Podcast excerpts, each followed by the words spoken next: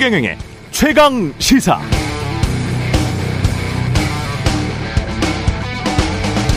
네, 팬덤 정치를 비판합니다. 정치가 팬덤화된다, 맹목적이 된다, 합리적 토론과 합의를 방해한다고 꾸짖지요. 맞는 말 같습니다. 이 모든 것이 진영화된 정치로부터 비롯됐다. 진영화된 정치를 바꿔야 한다고 주장합니다. 그럴듯합니다. 언론이 진영화된 팬덤 정치를 부채질하고 있다는 비판도 나옵니다. 팬덤 정치를 부채질할수록 클릭 수가 높아지고 수익이 생기니까 더 극단으로 나가고 그렇게 일종의 팬클럽화 되어서 팬클럽에만 화답하는 언론이 된다는 것이죠. 일리 있습니다. 실제로 광고주나 권력뿐만 아니라 독자나 시청자 같은 대중이 미디어 콘텐츠에 영향을 준다는 건 이미 언론학 교재에 나와 있는 정설입니다. 그런데 이 모든 것에는 한 가지 전제가 있는데요. 맹목적인 대중이 있어야 하고 팬클럽화되는 독자나 시청자가 있어야 합니다. 몇몇 정치인이나 셀럽 같은 언론인의 말에 이끌려서 극단적이고 바보 같은 판단을 하는 대중이 있다는 말이죠. 그 대중은 누굴까요? 거대 양당 지지자들 전체를 말하는 것일까요? 그럴 리가요. 그럼 한국인의 60% 안팎이 다 비합리적이고 이른바 중도층 30%만 합리적이란 말인가요? 게다가 선거 때만 되면 정치나 언론은 모든 대중을 현명한 유권자라고 부르고 있습니다. 그럼 대중은 멍청하고 유권자는 현명하다는 말일까요? 아니면 대중은 4, 5년간 멍청하다가 선거 직전 60일 동안만 현명하다는 뜻일까요? 팬덤 정치, 팬클럽 언론의 부작용 분명 있습니다. 그러나 그 현상을 지나치게 과장하는 것도 일종의 프레임, 그런 사고의 틀을 지속적으로 주입시키는 정치적 의도는 과연 없을까요?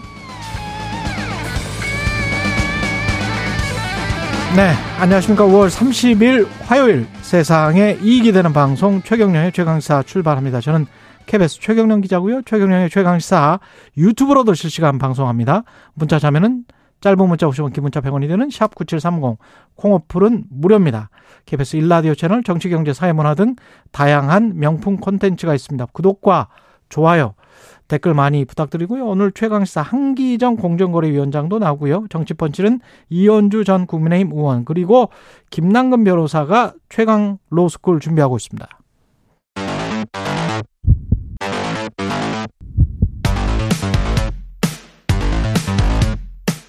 오늘 아침 가장 뜨거운 뉴스 뉴스 unboxing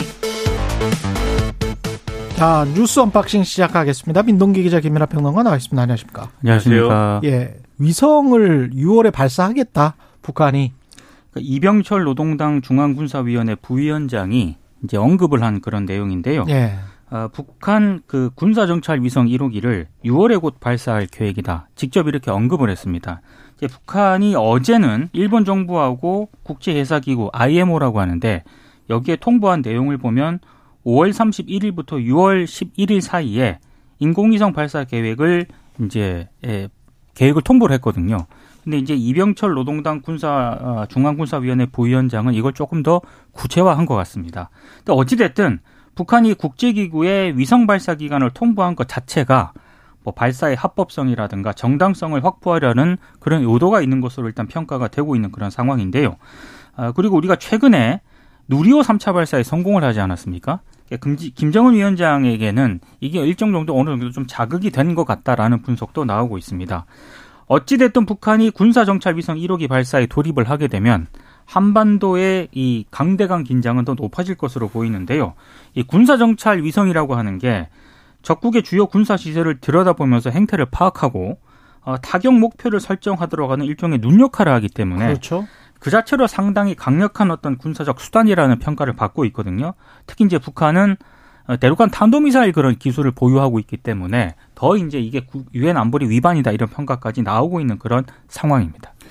그러니까 지금 이제 뭐 이게 뭐 위성 발사냐, 뭐 탄도미사일 발사냐, 뭐 논란이 있는데 사실 지금 상황은 마찬가지인 것 같습니다. 지금 현대전에서 사실 이 정찰 자산의 위력이나 이런 것들은 지금 우크라이나 전이나 이런 걸 봐도 증명이 되는 거거든요. 그러니까 우크라이나 군이 어쨌든 러시아군의 어떤 침공이나 이런 것들을 잘 막아내고 있고 어떤 부분에서는 반격도 하지 않습니까?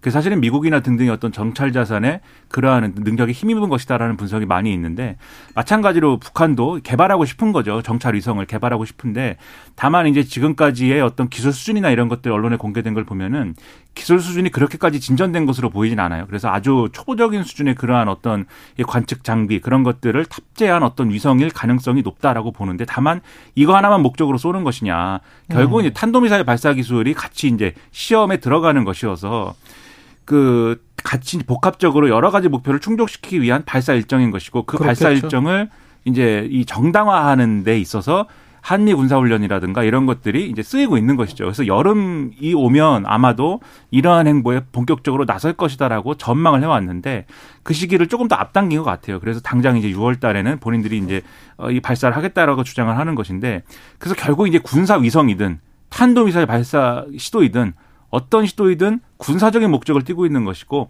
군사적인 위협의 어떤 조건이 되는 것이기 때문에 상당히 갈등 요인이 될 것이다. 이렇게 볼 네. 수밖에 없는 상황입니다. 미국, 일본은 반발하고 있고 반면에 중국은 이게 뭐 균형 있게 해결하기를 희망한다. 뭐 이 정도. 그러니까 예. 이제 정치 외교적으로 해결하기를 희망하는 듯한 그런 논평을 예. 중국은 내놓았고요.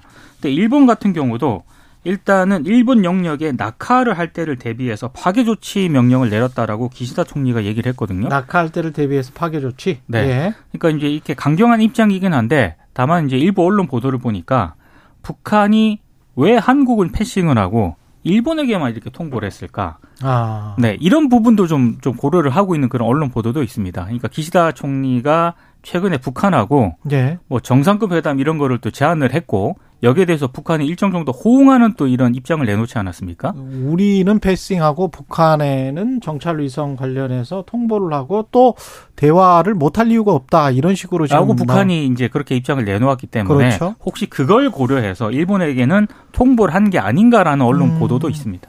그러니까 기술적으로 봐도 사실 이게 멀리 날아가는 거 아니겠습니까? 예. 어쨌든 이 뭐 만약에 미사일 기술이다라고 치면은 ICBM급 미사일 기술이기 때문에 멀리 날아가는 것이고 그리고 그 주요한 주요한 이제 이 낙하 지점이나 이런 것들은 일본의 이 영역은 아니겠지만 지금 이제 일본 측 분석도 일본에 해당하는 영토나 영해에 해당하는 곳에 떨어지진 않을 것인데 이 음. 어떤 이 발사체의 일부나 이런 것들이 제대로 발사가 된다면 그렇죠. 예. 그러나 위협을 가장 크게 느끼는 것도 일본이에요. 그러니까 뭐 거기는 뭐 북한이 미사일 발사하면은 난리가 나죠. 경보 뜨고 뭐 난리 나지 않습니까? 예. 그런 점에서 뭐 우리도 뭐 그런데 그렇죠. 그렇죠. 그런데 이제 요게 그래서 네. 한국의 어떤 영공 영해에 떨어질 가능성보다는 음. 일본에 떨어질 가능성이 높기 때문에 기술적으로 봐도 일본에 통보하는 게 맞긴 한데 그러나 그럼에도 불구하고 여러 가지 조건이 있을 수 있기 때문에 주변국에 사실은 다 알려주는 게 맞죠. 그렇지. 근데 우리만 빼고 얘기했다는 거에 대해서 말씀하신 그런 분석이 나오고 특히 이제 대화 시도와 관련돼서는 기시다 우미오 총리가 조건 없는 이 북한과의 대화 이거를 얘기를 하면서 북한 입장에서도 이게 뭐 여러 가지 이제 긴장 국면 조성이나 이런 것들을 시도하고 있지만 또 한편으로는 대화의 창을 완전히 닫아놓을 수는 없는 거거든요. 북한도. 그렇죠. 그런 점에서 일단은 조건 없는 대화를 요구한다면 호응할 어 수도 있는데라고 하면서 여러 가지 전제를 얘기했습니다. 그게 뭐냐면 네. 과거에 이제 납북자 문제가 납북자 있잖아요. 문제가 크죠. 그렇죠. 네. 근데 그거에 북한은 북한은 그게 해결됐다라고 주장을 하고 있는 것이고 일본은 음. 아직 해결 안 됐다라고 주장하면서 충돌하고 있는 거거든요. 근데 제가 이제 재밌다고 생각한 거는 일부 언론의 해석입니다. 일부 또 언론을 언론의 해석을 보니까 이게 예를 들면은 우리 한국하고 일본의 해결 방식을 요구하는 거 아니냐. 그러니까 과거사 아닙니까 이게 그렇죠. 납북자 문제라는 네. 게 과거사 문제 얘기하지 말고 미래를 향해서 협력하라는 그런 것만 갖고 얘기할 거면은 얘기하자. 근데 과거사에 대해서 북한이 오히려 그렇죠. 일본에게 그렇죠. 그렇죠. 과거사에 그러니까 우리 대해서 윤석열 정부를 벤치마킹한 거 아니냐. 뭐 이런 얘기까지 있더라고요. 그렇죠. 그런 해석까지 나오고 있어서 이게 어떻게 될까는 지켜봐야겠는데 다만 기시다 우미오 총리는 우리한테는 과거사 얘기 뭐 하기 싫어했지만 본인들 납북자 문제, 납치 문제에 대해서는 포기 안 할 겁니다. 거긴 거의 그거에 대해서 정치적인 어떤 생명을 걸고 있기 때문에 게다가 일본 언론도 굉장히 주목하는 문제고 역대로 그렇죠. 계속 주목해 왔던 문제고 만약에 기시다 총리가 납북자 문제를 해결해서 그 중에 일부 생존해 있는 가족들이나 뭐 이런 사람들을 돌아오게 할 수 있다면 기시다 총리의 정치적인 입지는 일본에서 굉장히 강해지겠죠. 그렇죠. 우리 그런 것들을 북한이 또 노리면서 한미일 협력 관계랄지 그다음에 일본 쪽으로 상당히 이제 한국이 가고 있기 때문에 서로 친하게 대고 있기 때문에 그걸 또 흔들기 위한 의도가 아닌가. 그러면서 한국은 패싱하고 일본에 접근하고 과거에는 한국은 패싱하고 또 미국에 접근하고 그런 측면들이 있었잖아요. 그렇죠. 그렇습니다. 그런 전형적인 외교 전략이 아닌가. 근데 그런 기시다 생각도 드네요. 총리도요. 예. 그 박상길 북한 외무성 부상이 예. 그 미래지향적으로 가자 이렇게 얘기를 했을 때 그렇죠. 그러면은 이제 일본 기시다 총리가 좀 다른 입장을 내놓을 법도 한데 예. 그렇진 않았습니다. 그렇지 그러니까 않았을 박 거예요. 부상이 예. 음. 그렇게 얘기하고 난 뒤에도 취재진에게 본인이 직접 맞선다는 각오로 납북 문제에 임해왔고 그것을 구체적으로 진전시키려고 한다. 그러면서 대화 의지를 다시 한번 확인을 했거든요. 일본은 이게 현안이에요. 우리가 그렇습니다. 강제동원이 현안인 것처럼 그렇죠. 일본은 이게 현안이기 때문에 그러니까 일본 총리로서는 예. 두 가지 노림수가 있다고 저는 생각을 하는 게 첫 번째로 동아시아 외, 국면 외교에서 음. 일본은 항상 좀 뭐랄까요, 좀 뭐랄까 이 여러 가지로 좀 죄송한 입장이지 않습니까? 어쨌든 그렇죠. 본인들은 네. 그렇게 행동하지 않지만 아, 죄송해야죠. 그렇죠. 음. 네. 그래서 외교적으로 사실 좀 어려운데 그때 꺼낼 수 있는 카드, 이 동아시아 정세를 주도할 수 있는 카드가 항상 보면은 이 북한 문제입니다. 그렇죠. 고이즈미 이후로. 우리도 피해를 당했다. 그렇죠. 네. 그래서 그 카드를 다시 꺼내 들었다라고 볼 수 있는 게 하나가 있고 두 번째로는 국내적으로 이 납북자 문제를 이슈화해 갖고 가장 사실 정치적으로 정치를 키운 게 아베 신조 전 총리예요. 그러니까 일본 내에서 기시다 총리에 대해서 지금 미심쩍어하는 일본의 극우파들도 이 문제 얘기하면은 아 좋다고 합니다. 아, 그럼요. 그래서 예. 이두 가지를 노리고 지금 움직이는 게 아니냐. 그러면 자연적으로 우리는 동아시아 정세에서 우리 사실은 북한 문제에 있어서는 조금 배제될 그렇죠. 것 같은 예. 우리가 당사국이다라는 위험이 게 있는. 예, 예. 있는데 그런 우려가 있다. 이 말씀드리겠습니다. 프라이빗님이 그런 코멘트를 해주셨습니다. 논평을 해주셨습니다. 일본은 인싸됐네요. 서로 친구하자고 하니까 그런 말씀해 주셨네요. 예. 우길기를 개항한 일본 자위대함이 부산으로 입항합니까? 입항을 어제 오전에 했습니다. 아 했군요. 네, 일본 음. 해상자위대 호위함인 하마기리함이 우길기와 유사한 자위함기를 개항을 하고 어제 온- 이제 오전에 부산항에 입항을 했는데요.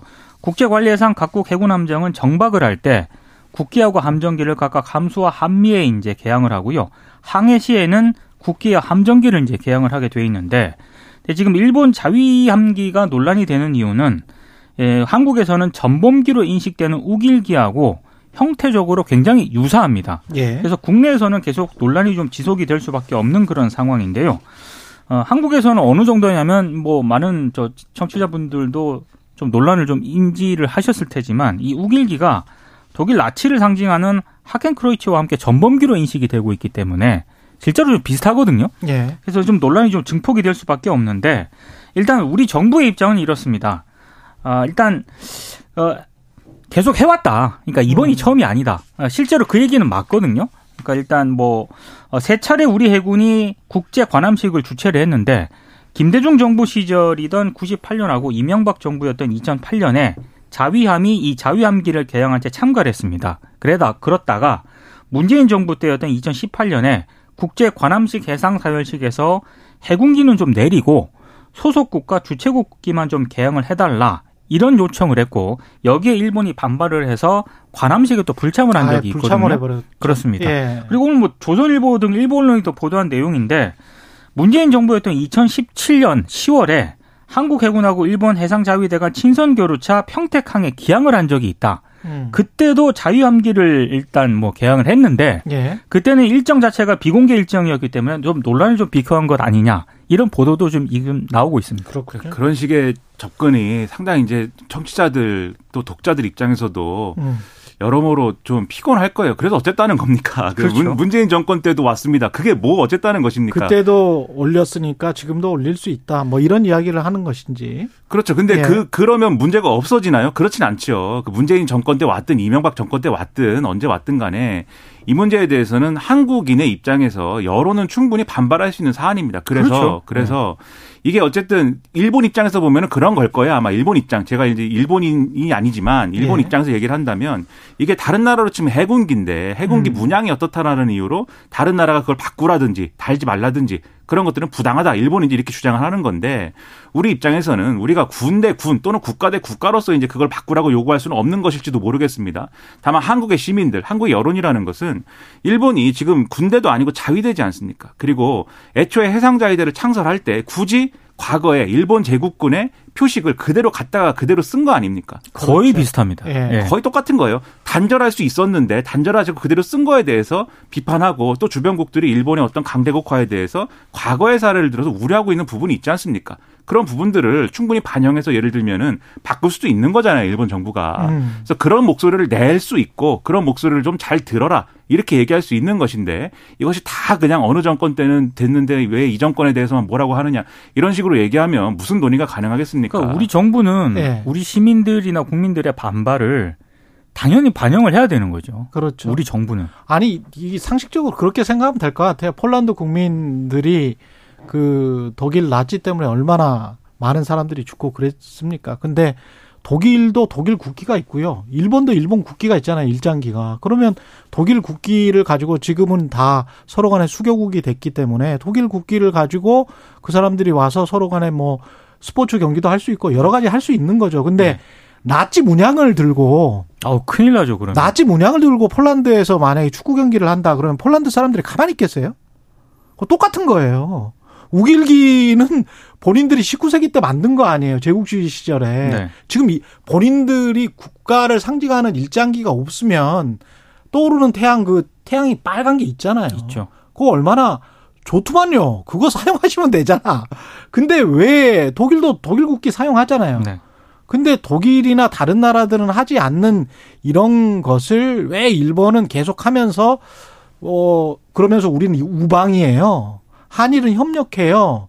이런 말을 한다는 하냐는 거죠. 그러면 우리 입장에서는 아 위선적으로 비치네 이렇게 생각할 수밖에 없고 거기에 관해서 아 대한민국 정부나 언론이 왜 한 소리 못 합니까? 한 소리 할 수 있는 거죠. 그렇죠.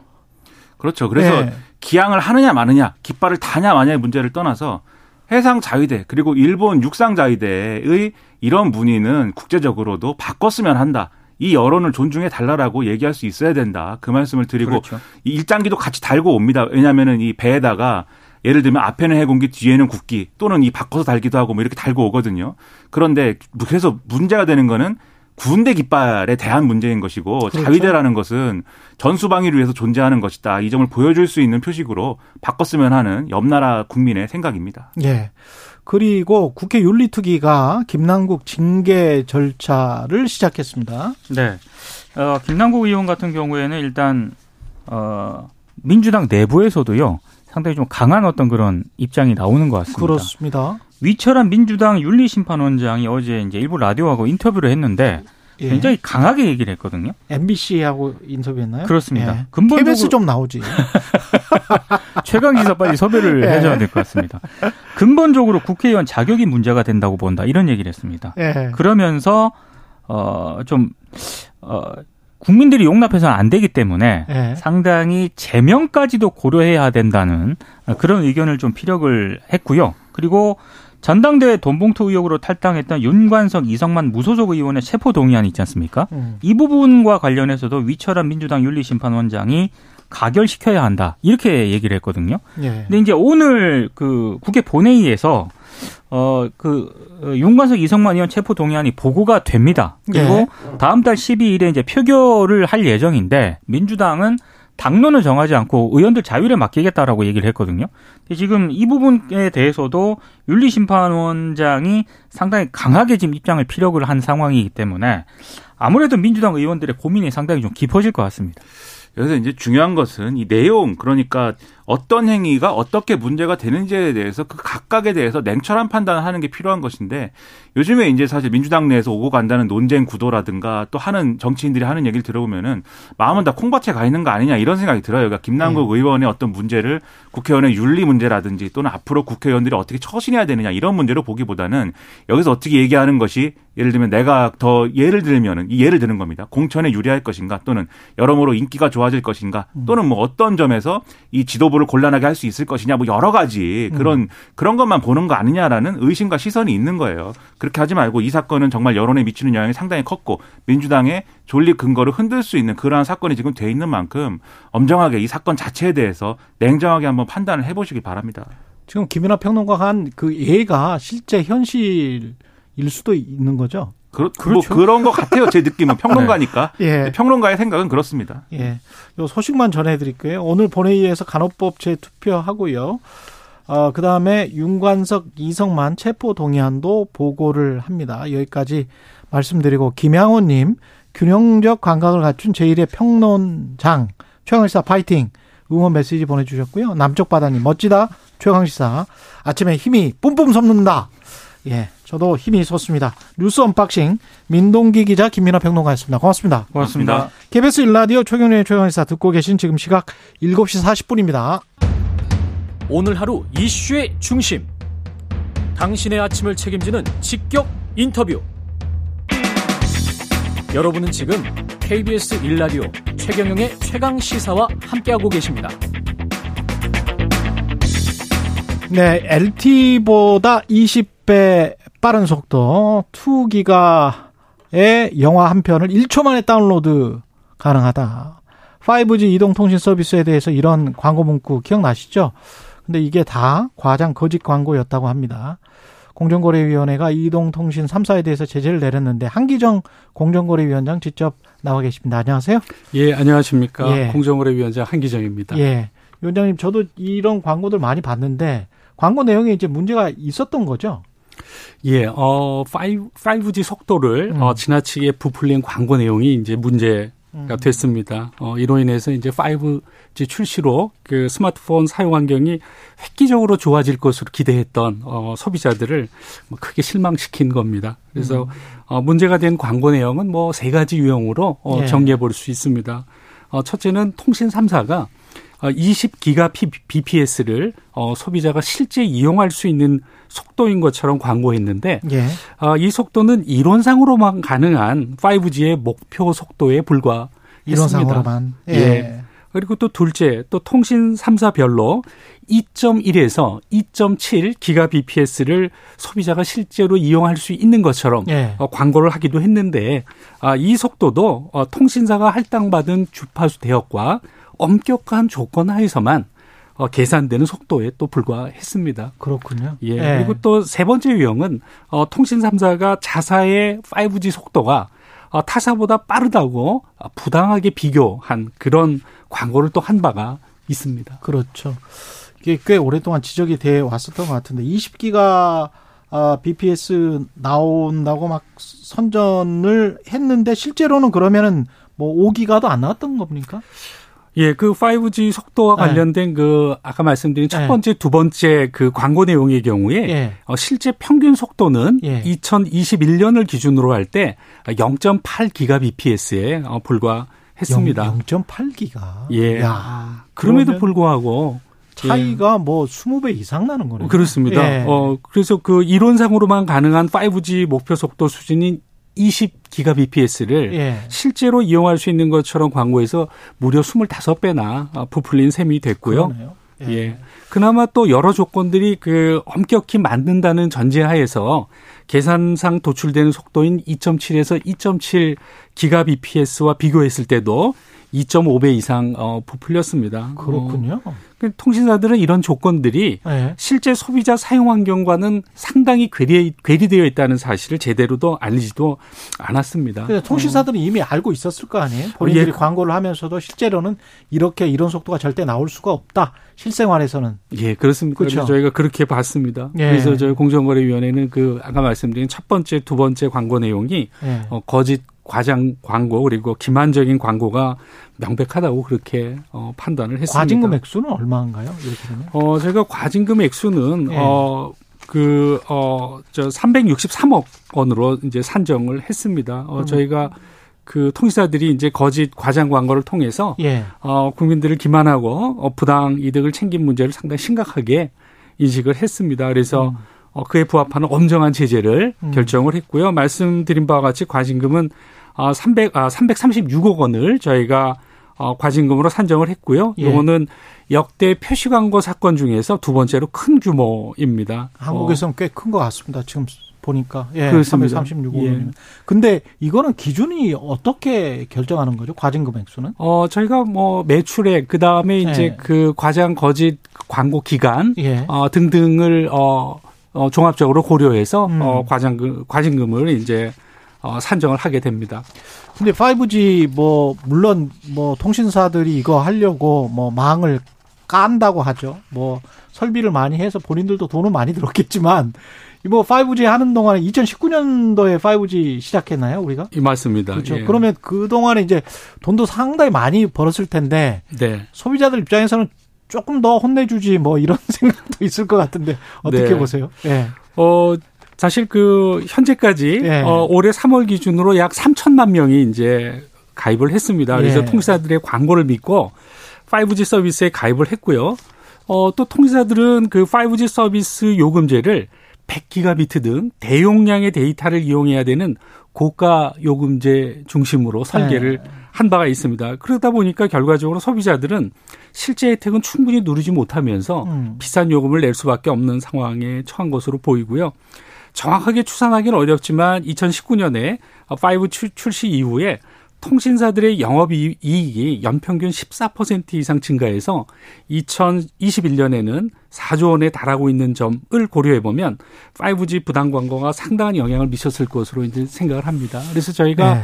어, 아까 말씀드린 것처럼, 어, 역대 폐시광고법 위반의 경우에 역대 두 번째 예. 그 과징금을 부과를 했는데요.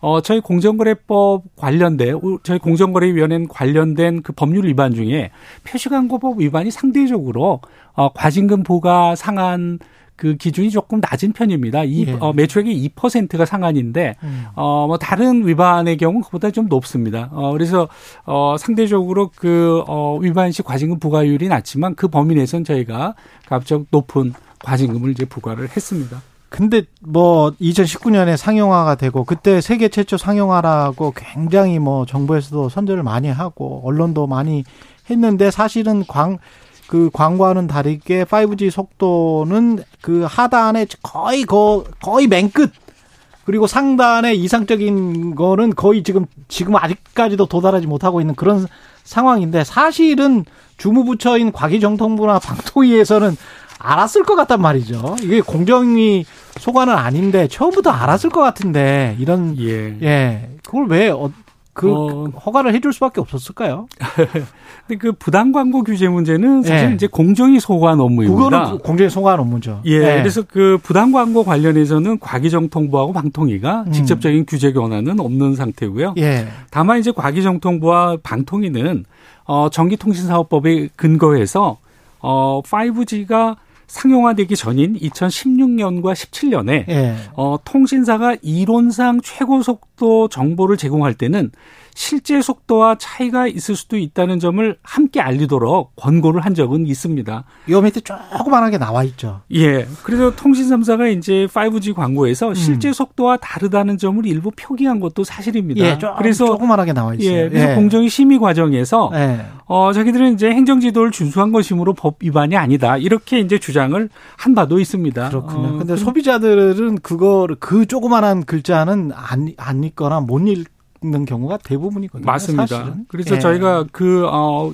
그 과기정통부와 이제 방통의 권고는 예. 사실은 LTE 시절에 행해진 것이고요. 또 그렇죠. 5G의 경우에는 실제 속도가 이론상 최고 속도와 지나치게 또 괴리되어 있습니다. 예. 그래서 어 저희가 보기에는 해당 권고를 준수하는 것만으로는 예. 소비자가 올바른 선택을 할 수 있게 충분한 정보를 제공했다고 보기 어렵다는 것이고요. 예. 제대로 된 광고라면 어 소비자가 5G 이용 시 실제로 접하게 되는 속도 수준이 음. 광고에 나온 수준과 얼마나 다른지를 알 수 있게 해줘야 된다. 이렇게 맞습니다. 이제 판단을 한 겁니다. 소비자 그게 소비자를 위한 것이죠. 이승교님이 5G가 나온 지 언젠데 이제야 이제야 더 일찍 조치를 취할 수는 없었던 겁니까? 이렇게 지금 질문하시고 8101님은 궁금한 게 있어요. 과징금을 받으면 어떻게 사용되나요? 이런 말씀 하셨는데 한 300억 되면은 사실 SK텔레콤이 과점 회사니까 그쪽에 한 150억 갈 거고 뭐 이렇게 이렇게 돌아갈 텐데 네. 사실 그 사람들이 그 몇 년 동안 벌었던 거 생각하면은 어, 얼마 안 되는 액수일 수 있거든요. 예. 어, 떻게 되는 겁니까? 왜 어, 이제야 돼? 예. 예, 먼저 된 것이고. 이제야 된 부분 말씀드리면요. 그 사실은 뭐 청취자분들께서 예. 공정위 조치가 좀 늦은 것이 아닌가 이렇게 예. 생각하시는 분들도 계실 것 같습니다. 이 점에 대해서는 우선 뭐 송구스럽다는 말씀을 먼저 드리겠습니다. 어, 다만 거의 모든 국민이 사용하고 있는 이 통신 서비스 광고를 다룬 사건이어서 음. 그 중요성이 상당히 컸고요. 그래서 예. 보다 면밀하게 어, 조사하고 법 위반 여부를 판단하는데 뭐 신중을 기했다 이런 말씀 먼저 드리겠습니다. 그리고 어 5G 광고에 대한 소비자들 인식 조사도 좀 필요했습니다. 그래서 음.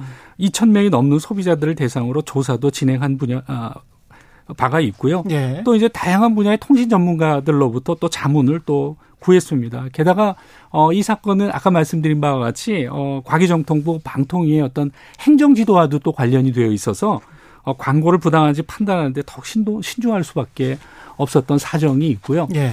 그 다음에 과징금 관련해서 과징금이 부과되면 음. 그 부분은 이제 국가 국고로 일단 환수가 되고요.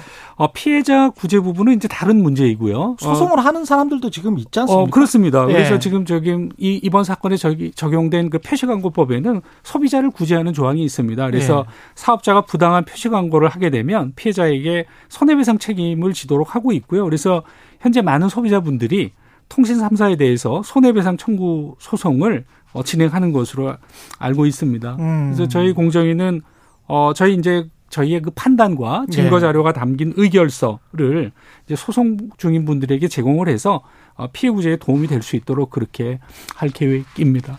이 통신 분야뿐만이 아니라 통신을 통해서 우리가 쓰는 많은 콘텐츠들, 포탈들 이런 쪽에서도 불공정 거래 소비자들이 어 이거 완전히 당한 것 같아 뭐 이런 것들 있을 것 같은데요. 네, 그렇습니다. 요새 뭐 그런 것들은 뭔가요? 예, 저희가 소위 그거를 온라인에서 이제 dark pattern이라고 하는 건데요. dark pattern. 네, 예. 그렇습니다. 그걸 이제 쉽게 말씀드리면 눈속임 상술이라고 이제 얘기합니다. 예. 그래서 온라인에서 요즘에 새롭게 부각되고 있는 그런 현상인데요. 예. 이거는 이제 소비자들로 하여금 실수 또는 착각을 유도해서 어. 불필요한 지출을 하게 하는 어, 그런 상술을 이제 말합니다. 그래서 어, 온라인상에서 이제 사업자 측이 뭐 화면을 조작한다든가 등의 그렇죠. 방식으로 그런 기만적인 방법을 통해서 이루어진다고 이해해 주시면 좋을 것 같습니다. 뭐 예를 들면 무료 체험 기간이라고 해서 가입을 했더니 나중에 보니까 그렇죠. 자기도 모르게 요금이 자동으로 결제 결제되는 경우 이게 이제 전형적인 다크 패턴이고요. 예. 그다음에 또 가입은 쉽게 해지는. 어렵게 뭐 이렇게 해서 이제 소비자가 한 번 가입한 서비스를 그렇죠. 중단하려고 할 때 그 과정을 굉장히 어렵게 만드는 경우도 전형적인 아니 패턴이라고. 어디 있는지 모르게 그 홈페이지 아무리 돌려봐도 우리나라만 그런 게 아니고 파이낸셜 타임즈도 그래요.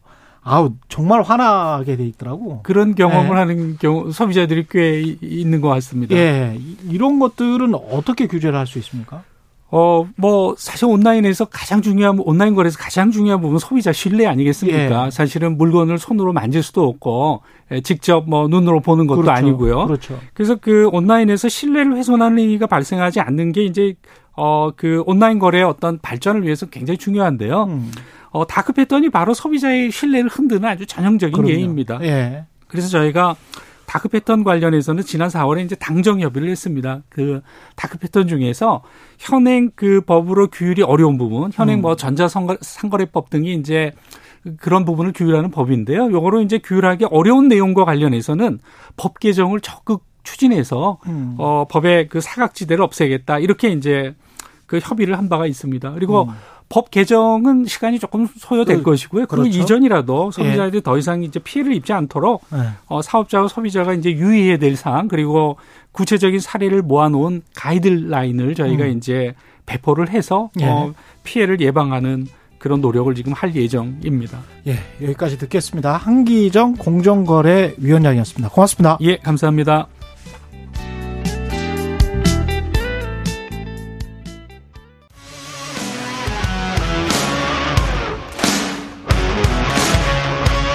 오늘 하루 이슈의 중심 최경영의 최강 시사.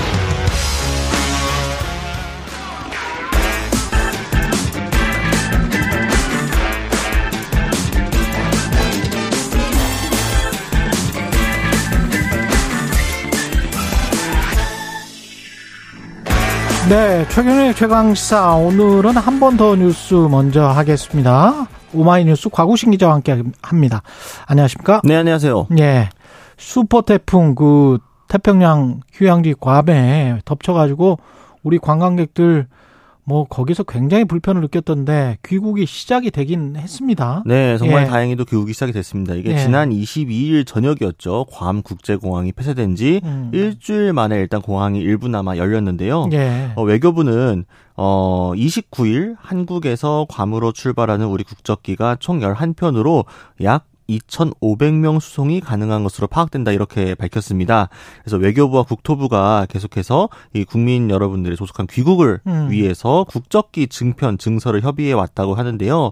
그래서 어제부터 오늘 오전까지 일단 2,000명 이상의 관광객이 한국으로 돌아올 수 있겠다 이렇게 얘기하고 있습니다. 예. 일단 괌 정부 관광청도요. 이 귀국 승객들을 대상으로 무료 버스를 운행을 하고 우리 교민들도 차량을 제공을 해서 관광객들이 제때에 공항에 도착을 할 수 있도록 돕고 있다 이런 보도도 나왔는데요. 지금 외교부에서 신속 대응팀도 파견을 네. 했고 현지 교민들도 지금 임시 대피소 무료 급식소를 제공하면서 도우고 있다고 합니다. 2,500명이면 거기에 3,000명 이상 있다 그러지 않았어요? 네, 지금 한 3,400여 명분 정도 3,400명. 네, 그래서 한 900여 분 정도가 일단은 아직 못 돌아오시는 거죠. 그러네요. 그래서 네. 지금 비행기가 부족한 상황인데요. 일단 괌 당국에서 복구에 나서곤 있지만 일단 여전히 호텔의 단전 단수가 반복되고 있고 음. 제대로 쓰지 못하고 있는 상황이 이어지고 있다고 합니다. 그래서 대체편을 투입은 하고 있는데 일단 공항이 지금 완전히 복구가 된 상황이 아니기 때문에 공항이 소화할 수 있는 물량에도 좀 한계가 있는 상황이고요. 정말 뭐 불행 중 다행히도 공항 상황 자체가 막 혼잡스럽지는 않다고 합니다. 예. 괌으로 입국하는 비행기도 지금 거의 없고 출국하는 비행기도 현재까지는 대부분 한국행이라고 하는데요. 음. 좀 어느 정도 시간 간격을 두고 비행기들이 편성이 되어 있어서 공항에서의 번거로움은 좀 덜하기 때문에 기다리시면 나머지 분들도 돌아오실 수 있을 거로 봅니다. 대처가 조금 늦지 않았냐 이런 비판도 있습니다. 예, 민주 당이 28일에 이렇게 논평을 냈습니다. 정부가 왜 손을 놓고 있느냐. 이 음. 박성준 대변인 논평이었는데요. 28일 이틀 네, 전. 예. 그렇습니다. 그러고 나서 이제 29일부터 이렇게 대책이 시작이 된 거라 타임이 좀 미묘하긴 한데 일단 뭐 국민 안전에 무관심하고 무책임한 정부다라면서 문재인 정부 때 2018년 태풍 위투로 한국인 1,800여 명이 사이판에서 발이 묶여 있었던 상황과 비교를 하기도 했습니다. 전 정부는 당시 군 수송기까지 보내가지고 국민을 안전하게 교육을 시켰는데 왜 해외에 고립된 국민 수천 명의 안전도 책임지지 못하는 한심한 대한민국이 되어버렸느냐 이렇게 꼬집었고 이재명 대표도 트위터에 정부 당국의 지체 없는 대책 마련 또 피해 복구에 적극적으로 좀 음. 요청을 하기도 했습니다. 네. 시기가 태풍이 확 지나가고 어, 한 하루라도 조금 더 빨리 정부가 나섰으면 예. 야당으로부터 비판이 28일부터 그냥 시작을 했으면 딱 좋았- 좋았을 뻔했습니다. 그러게 예, 그쵸 약간 예. 네. 이은하님, 괌에 있던 우리 관광객들 고생하셨네요. 남은 분들도 무사히 돌아오시길요. 이런 이야기. 그리고 코로나 확진 학생들 5일간 결석해도 출석을 인정을 하네요. 네 그렇습니다. 그러니까 예. 지금 일반 시민들도 7일 격리 의무가 해제가 되고 5일 격리 권고로 바뀌는데 예. 학생들 같은 경우에도 이 5일 동안 격리 그리고 등교 중지를 권고받고 음. 실제로 격리와 등교 중지를 할 경우에도 출석을 그대로 인정을 하겠다라는 게 이제 교육부에 바뀐 지침입니다. 근데 만약에 확진된 학생이 그럼 시험을 보려면 어떻게 되느냐? 예. 그럴 경우에는 마스크를 쓰고 다른 학생이나 교직원들과 접촉을 하지 않으면서 등교를 하면 음. 분리고사실을 마련을 해서 시험을 볼 수 있도록 하겠다고 했고요. 그리고 이제 교직원들과 학생들이 이제 자가진단 애플리케이션을 쓰고 있었습니다. 그랬죠. 이 애플리케이션도 다음 달 1일부터 일단은 사용이 중단이 되고요. 이게 사실 쓴 지 좀 꽤 됐는데 일단 앞으로는 이거 필요가 없고 대신에 뭔가 문제가 발생한다 혹은 좀 사전적으로 내가 봤을 때 증상이 있다라고 하면은 음. 미리 연락을 학교에 취한 뒤 의료기관을 방문해 검사를 하면 이 결과 제출로 출석을 대신 인정하겠다라고 합니다. 이게 각종 방역 규제들은 언제부터 내일부터 모레부터 풀립니까? 네, 모레 6월 모레부터? 1일부터 네. 예. 6월 1일부터 대부분 풀린다고 보시면 됩니다. 예. 일단 뭐 가장 불편하셨던 게 아마 마스크 착용 의무 조금 남아 있는 게 있으셨을 텐데 그렇죠. 대형 병원이랄지 뭐 이런 것들. 네. 예. 이런 경우에도 이제 병원급 의료기관, 그러니까 입소형 감염 취약 시설에서만 유지가 되고 이제 동네 의원이나 약국 가실 때도 실내 마스크 안 쓰셔도 됩니다. 동네 의원 가도 네, 6월 괜찮다. 1일부터요. 예. 그리고 이제 PCR 검사 권고 앞으로 이제 하지 않고 선별 진료소 운영되지만 임시 선별 검사소 운영도 모두 6월 1일부터는 중단이 됩니다. 예. 그러니까 일단 확실히 이 대처하는 체계 자체가 바뀌게 되는 건데요. 뭐 확진자 통계도 이제 매일매일 발표하는 게 아니라 주 단위로 발표가 바뀌게 되고요. 예. 하지만 지원책, 뭐 백신 접종, 뭐 치료제 공급, 입원 환자 치료비 지원, 또 생활지원비, 유급휴가비 이런 확진자 이 지원책들은 아직도 계속해서 유지가 될 예정입니다. 이 부분 걱정하지 않으셔도 음. 됩니다. 코로나가 가고 나니까 지금 뭐 독감이 전 세계적으로 유행인 것 같습니다. 네, 그러니까 원래 이제 보통 인플루엔자 유행 겨울 때 한참 높았다가 봄 되면 좀 꺾이고 원래 이런 그러니까요. 추세가 일반적인데 어 좀 이번 유행의 꼬리가 길고 두껍다 이제 이런 보도들이 많이 나왔습니다. 여름인데. 네, 이게 최근 20여 년간 통계 중에서 이 시기에 이렇게 가장 높았던 적이 없었다고 합니다. 5월 말인데 그죠? 네. 예. 그래서 아무래도 이게 호흡기 감염증이 굉장히 유행 중이고 영유아들의 수족구병도 유행 중인데 결국에는 코로나19 방역 조치가 완화되면서 이거에 영향을 좀 받는 것 같다. 이제 이런 분석들이 음. 나오고 있습니다. 예. 실제로 통계를 보면 대중교통 실내 마스크 착용 의무가 해제되는 시점과 다시 이 호흡기 질환자 증가 시점이 맞물린다고 하거든요. 예. 그래서 정부는 손 씻기, 환기, 기침 예절 이런 개인 위생 수칙을 비록 코로나19 방역 조치 완화됐지만 앞으로도 계속 지켜주시라 이렇게 당부하기도 했습니다. 예, 여기까지 듣겠습니다. 한 번 더 뉴스 과구신 기자였습니다. 고맙습니다. 감사합니다. 최경영의 최강 시사는 여러분과 함께합니다. 짧은 문자 50원, 긴 문자 100원이 드는 샵 9730. 어플 콩과 유튜브는 무료로 참여하실 수 있습니다.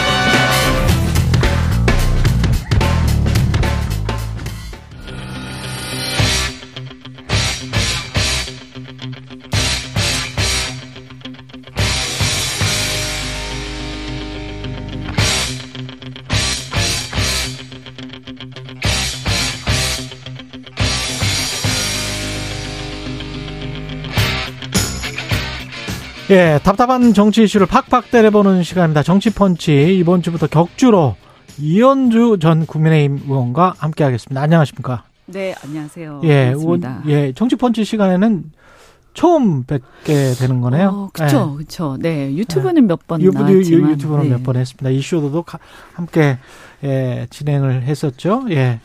그 국민의힘 이야기부터 좀 해볼까요? 국민의힘 네. 보궐선거 같은 경우는 누가 되는 겁니까? 지금 아니 왜 이렇게 언론이 조용 조용하는 거지? 예. 아무도 관심이 없어서. 아무도 관심이 없습니까? 아니 누가 되는 거예요? 저도 잘 모르겠어요. 네, 뭐, 어, 거론되는 사람들은 있는데. 네. 네, 네. 거론되는 사람들 아니, 뭐, 거론되는 것도 그냥 언론에 나오니까 그런가 보다 하는 거지. 현역이 음. 좀 이렇게 후보 등록을 했습니까? 현역 국회의원이? 등록한 건 아직 저는 그 기사를 못 본 것 같은데요. 최강 시사에서는 이용호 의원 뭐 어, 인터뷰하고 그랬었는데 네. 그랬는데 이용호 의원은 아직 등록을 안 한 것 같이 그러니까요. 보이는데요. 아, 등록했으면 등록했다고 나오겠죠. 그렇죠. 현역 네. 의원이 지금 안 보여요. 네. 아니 뭐 현역이든 뭐든 네. 등록했다고 나오는 아니 워낙 관심이 없어서 그런가요? 지금 이게 태영호 의원의 대타죠. 그렇죠. 예. 네. 그럼 지금 되는 게 그래도 원외 인사라면 실익이 그래도 있지 않을까요? 만약에 아, 근데 현역이면 조금 좀 다를 수 저는 있지만 이제 왜, 왜 사람들이 관심이 없을까? 네. 이게 사실은 뭐 여러 가지 얘기가 있는데요. 음. 어, 뭐, 얼마나 갈 거냐 하는 그런 것도 좀 있고. 얼마나 갈 거냐? 예, 지도부가. 체제가? 예, 체제가 계속 갈 거냐. 비대위로 갈 수도 있지 않을까. 이런 상, 그러니까 지도부의 현재 이런 상황으로, 어, 총선을 치르기에는 뭔가 좀, 예, 좀 부족한 듯 하다. 이런 얘기들도 좀 있고. 국민의힘 내부에서 네. 예. 일단은 어쨌든 이 사태 자체, 그러니까 음. 최고위원 두 명이 이렇게 된것 자체가, 물론 한 명이 사퇴했지만, 예. 이렇게 된것 자체가 이게 뭔가 이, 이 자체가 사실은 김기현 지도부에 굉장히 큰 타격이죠. 음. 음. 그리고 두 분이 의미에서. 1등 어 1등 2등 아닌가요? 거의 1, 1 2등 아니면 2, 3등 이 정도 됐을걸요. 누, 아, 아니죠. 태영호 의원은 그 거의 아, 꼴, 거의로 거의 마지막이었나? 됐고 어, 김재원 김재원 의원이 1등 수석 최고위원이었죠. 그렇죠. 그러니까요. 예. 그 김재원 최고도 사실은 지금 거, 뭐, 거리 상태가 돼 버렸으니까. 네, 예. 사실은 뭐좀 그렇잖아요. 그렇죠. 예. 예. 예, 사실상 뭐 이렇게 거리 상태에 가깝다고 봐야 되니까. 원외 인사 지금 두 명만 후보 등록을 했다고 보도가 되는 것 같은데 아, 네, 네, 네. 원내 인사로 어떻게 교통 정리를 할까요? 지도부에서? 잘 만약에 예. 이렇게 조금 비중 있는 사람으로 교통 정리를 한다 그러면 음. 어떻게든 한번 끝까지 가보겠다 이 지도부를 가지고 그런 의지의 표명이라고 봐야 되겠죠. 예. 근데 그게 아니고 뭐 그냥 유야무야 내지는 어, 그냥 형식적인 임명인 것 같다. 어. 어, 그러면, 그러면 뭔가 여러 가지, 그러니까 사실상 지금 문제가 뭐냐면, 김기현 최고, 아, 김기현 어, 지도부 체제 자체가 어떤 당의 그 지도부로서 어떤 독자성 내지는, 어, 당권의 행사 가능성 이런 것들에 대해서 공천은 마찬가지고요. 음. 사람들이 잘, 어, 그렇게, 그렇게 될 거라고 생각하지 않죠. 실질적으로 그때 이제, 어, 친윤 논란도 있었지 않습니까?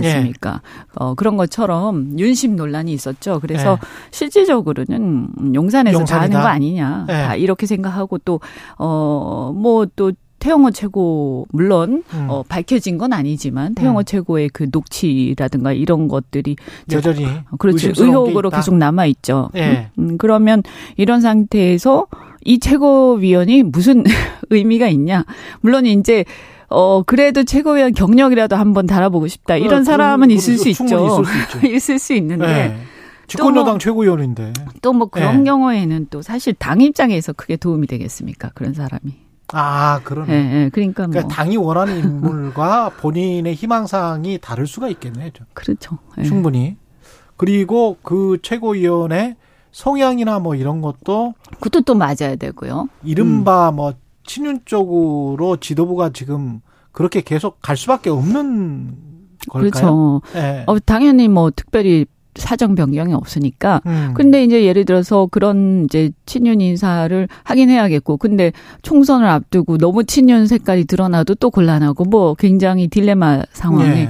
있는 거고, 어, 또 친윤, 아주 친윤 인사가 또 아니면 이 상황에서 누가 더 이렇게 선뜻 어, 이 하겠다라고 하겠습니까? 그리고 어, 예, 그래도 좀 정치를 그- 어, 좀 길게 어, 멀리 보는 사람들의 입장에서는 지금 이 지도부가 얼마나 갈지도 모르고 또 여기서 또 윤심 논란이 있었던 지도부고 여기에서 또 다른 어떤 분란이 휩싸일 수도 있고 이랬을 때 개인적으로도 그렇고 대외적으로도 그렇고 무슨 큰 실익이 있을까? 음. 그러니까 뭐 정치적 정무적 판단이 어쨌든 좀 다, 다들 안 나가는 쪽으로 음. 어, 생각하지 않을까요? 음. 그렇군요. 예. 음. 근데 윤석열 대통령 지지율은 지금 뭐 일부 여론조사에서는 뭐 올해 최고치를 기록했다 이런 보도도 있던데 어, 근데 여론조사라는 게 올해 최고치 이런 게 예. 사실은 어, 기관마다 다 천차만별이기 때문에 그렇죠. 천차만별이기는 합니다. 네, 예. 그래서 뭐 어떤 예를 들면 저는 뭐 갤럽이라든가 예. 어, 갤럽이 가, 장 그래도 신뢰할 만하지 않느냐. 그렇죠. 좀 어, steady하고요. 그다음 예. 그 다음에 좀 그래도 계속 발표되는 데가 리얼미터인데 그렇죠. 뭐 그래 그런 거 외에 나머지 이렇게 어 갑자기 이렇게 어, 그때 그때마다 한 번씩 어떤 어 이벤트 리얼 지금 저 언론이 보도하고 있는 거는 RN서치, 음. 리얼미터, 한국갤럽은 거의 변동이 없는 것 같고. 네, 네. 예. 근데 리얼미터하고 RN서치가 잘 나온 것 같은데 네. 리얼미터는 또 이상한 게 대통령 지지율은 이렇게 올라가는데 민주당 지지율은 또, 국, 또 굉장히 높아요.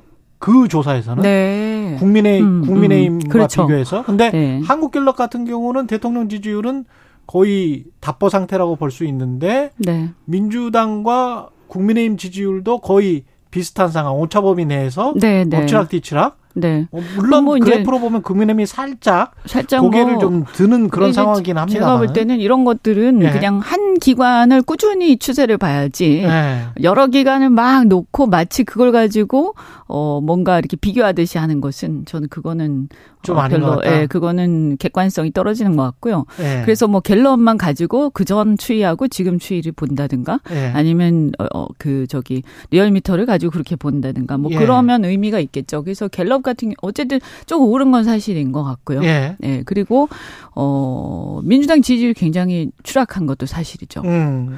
어 이제 국희 국민의힘 에 비해서 사실 큰 차이가 안 나거나 사실 민주당이 야당 야당 음. 왜냐하면 대통령 부정평가율이 항상 더 높았잖아요. 높으니까. 그러니까 야당의 반사적 이익이 있어서 야당이 더 높았는데 야당 프리미엄. 어 그런 게 있었죠. 예. 그런데 어 지금은 이제 계속 낮게 나오잖아요. 어. 그러니까 이제 민주당의 이제 문제가 가장 심각하다 이렇게 보이죠. 예. 왜 그렇습니까? 이거는 김남국 뭐 코인호. 우선 때문입니까? 제가 주변을 봤을 때는 예. 김남국 건이 좀 컸던 것 같고요. 음. 어, 또 그 건 자체도 문제지만 그 건을 대하는 어, 민주당 지도부라든가 그 주변의 어떤 그 반응 음. 이런 것들이 또 2차적으로 실망을 준 것 같아요. 그런 또 반사 이익도 있을 수 있지만 민주당의 우상호 의원이 음. 어 겸손은 힘들다 그 유튜브에 나와가지고 네, 네. 그런 이야기를 하시더라고요. 전반적으로 1년 정도 이제 지나니까 네. 정무적으로는 좀 이제 감을 찾은 것 같다. 어느 정도 좀 셋업이 된 것 같고 대통령실이 그래서 뭐 노조 때리기랄지 뭐 이렇게 확실히 아, 때려, 때려야 될 것. 뭘 하면 뭐 표가 되는지 그렇죠, 뭐 쉽게 그렇죠. 말해서 예, 어느 정도의 감각이 뭘 있는 것 같고 하면 이건 손해인지 뭐 이런 네. 거. 네. 그래서 그런 거에 관한 뭐 안정화 그래서 지지 그러면서 이제 좀 안정감을 만약에- 느끼는 지지층 그런 게 만약에 있, 있기 때문이 아니냐 뭐 이렇게 물론 뭐 그렇게 볼. 수도 있는데요. 예. 근데 그렇다고 얘기를 하면 예. 아, 이거 국민들을 너무 이렇게 어, 좀 어, 해프게 보는 거. 국민들을 너무 쉽게 우리 국민들이 너무 저기 음. 쉽다고 해야 될까요? 뭐 예. 어쨌든 좀 너무 폄하하는 거 아닌가요? 예. 음, 저는 그렇게 그렇게 쉽게 판단할 건 아닌 것 같고요. 예. 아니 분명한 어떤 이 전후로 사건이 있잖아요. 음. 그러면 어떤 사건이 있었느냐? 뭐 사실 국민들이 쭉 보면서 아 이제 1년이 됐으니까 뭐 이렇게 하지 않거든요. 그렇게 그렇지. 그렇게 안 해요. 그렇긴 그냥 하죠. 그냥 예. 전화가 오면 예. 대부분 안 받고요. 일단 아랜서치 같은 경우도 제가 보니까 굉장히 응답률이 낮더라고요. 예. 근데 이제 대부분 전화를 안 받습니다. 근데 예. 이제 어쩌다 받는 분들은 그래도 좀 관심 있는 분들인데 음. 그, 수- 그 상황에 그 즈음 해 가지고 어떤 뉴스가 이슈가 되고 이런 것들이 가장 큰 영향을 미치죠. 영향을 미칠 수 있다. 근데 이제 보면 어쨌든 큰 거는 어그 G7하고 예. 그다음에 기- 어 민주당 쪽에 김남국 그다음에 그 저기 돈목트 사건 예. 이거 아닙니까? 그 G7하고 뭐 후쿠시마 오염수 문제가 좀 있었죠. 음. 어 그런데 이제 사실은 어 G7 후쿠시마 오염수 문제는 사실 그 전에 어떤 한일 회담의 연장선상에서 전 충분히 반영이 이미 됐던 거 아닌가 싶고 예. 그래서 여기서 제일 큰 어, 충격적인 뭐 어떤 쇼킹한 뭐가 있었냐라고 했을 때 음. 그건 제일 큰 건 김남국 건이죠. 음. 특히 이게 보면 아마 젊은 층에서 지지율이 좀 어, 확실히 변동이 좀 있었던 것 같아요. 김남국이 영향을 분명히 준 것 같다. 네, 예. 일단 뭐 그 이게 무슨 법적으로 잘못이 있다 없다 이런 문제가 아니고 음.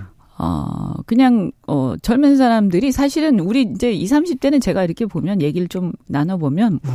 특정한 지지를 하는 정당이 없어요. 특정한 음. 지지를 하는 정신도 별로 없고요. 예. 그리고 굉장히 빨리 실망하고 또 잘하는 게 있으면 또 다시 또 또. 보기도 하고 예. 그래서 이렇게 예전에 보면 4, 50대까지만 해도 예. 일정한 추세가 있었잖아요. 예를 들면 지금 충성도 그쵸. 것. 그래서 예. 팬심 같은 거 아. 할까요? 그래서 한 6, 70대 이상이다 이러면 뭐 지금 60대라기보다 한 7, 80대 이상 예. 이러면 과거의 산업화 세대로서 그렇죠. 어, 이 함께 그 어떤 역경을 거쳐온 어떤 어, 시대적 동질감 이런 게 그렇죠. 있거든요. 예. 또그 밑에 세대는 또 노무현 대통령의 탄생부터 시작해서 노무현 현상을 함께 겪어온 시대적 어떤 공감대가 있어요. 그 시대 정신이랄까요? 있습니다. 예. 지금 아직 이 밑에 세대는 그런 시대의 정신 내지 시대적 공감대가 형성된 정치 세력이 없어요. 그들과 함께. 게다가 그 네. 개인주의가 이건 좋은 의미입니다. 좋은 의미의 네. 뭐 정치에 개인주의가 조금 굉장히 발달한 그렇죠. 세대인 것 같아요. 그러니까 과거처럼 정치적인 연대라든가 음. 어떤 조직이라든가 이런 것들이 잘 먹히지 않는 세대죠. 그리고 집단주의적이지는 않아. 그렇죠. 뭐 예. 그렇다고 정치에 관심이 없는 건 아니지만 그렇죠. 어, 그래서, 어, 그냥 비교적 덤덤하게 보는 것 같은데, 어쨌든 어. 윤석열 대통령 집권한 이후에 굉장히 실망을 많이 하, 이탈을 했었는데, 특히 네. 69시간 뭐 이런 것들, 예. 어, 그랬는데, 그래서 민주당을 다시, 민주당에서 떠났다가 민주당을 다시 쳐다보기 시작했는데, 음. 어, 그런데 다시 또 실망을 하면서, 어, 이렇게 좀 돌아선, 음. 어, 그런 분들이 좀 많지 않았을까. 음, 물론 다, 만약에 다 그런 건 그러면은 아니겠지만. 뭐 네. 민주당의 윤리위원장, 심판위원장 이야기대로 제명 김남국 의원 제명 이렇게 처리를 한다면 그런 어떤 민심이 돌아올까요? 그렇게 한다고 금방 탁 들어오진 않겠죠. 뭐 이렇게 아. 사람들이 그걸 딱 지켜보고, 근데 국민들이요. 그걸 네. 딱 지켜보고 있다가, 네. 어, 제명했어. 그냥 나 돌아서야지. 이렇게 하지 않잖아요. 그러니까 그냥 흐름을 보겠죠. 어, 저는 진정성을 보여주는 게 되게 중요하다고 생각해요. 아, 민주당 입장에서는 진정성. 예. 그러니까 아 잘못을 하고서도 한 번도 잘못을 인정하지 않는구나 이런 이미지가 좀 있단 말이에요. 음. 어 근데 이제 그것이 과거에 이제 운동권 그러니까 민주화 시대에는 워낙 그 시대적인 어떤 희생과 헌신 이런 것들을 국민들이 인정을 해왔기 때문에 그런 것들이 넘어갔었는데 음. 지금 세대는 지금 젊은 세대는 그런 거하고 무관한 세대예요. 그렇기 때문에 어 보면서 그냥 판단하는 거죠. 그런데 이제 아직도 제가 보면 어 애람되지만 그런 부분들에 대해서 과거의 어떤 과거에 이렇게 국민들의 사랑을 많이 받던 음. 어 그런 시대에서 아직 못 벗어난 것 같기도 하고요. 예. 네, 그건 민주당의 혁신 과제겠죠. 예. 이 그 음, 대통령은 지금 뭐 진정성 이야기 하셨으니까 진심 진심과 또 홍보화 이게 또 선이 좀 묘할 때가 있는데 네.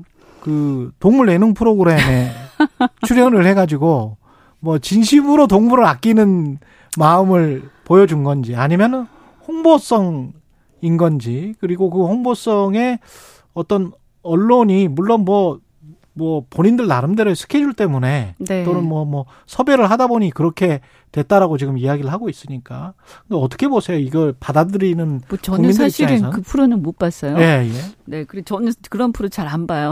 근데 동물 뭐 프로를 잘안 보시는구나. 아니 꼭 예. 그런 건 아니고 예. 그냥 이제 뭐 정치인들이 나와서 이렇게 아, 하는데 정치인들이 뭐 뻔하니까 정치인들의 애는 예. 그거는 이제 뭐 어떻게 진행될지 뻔하지 않습니까? 예. 그 여야를 떠나서 그래서 잘 보진 않는데요.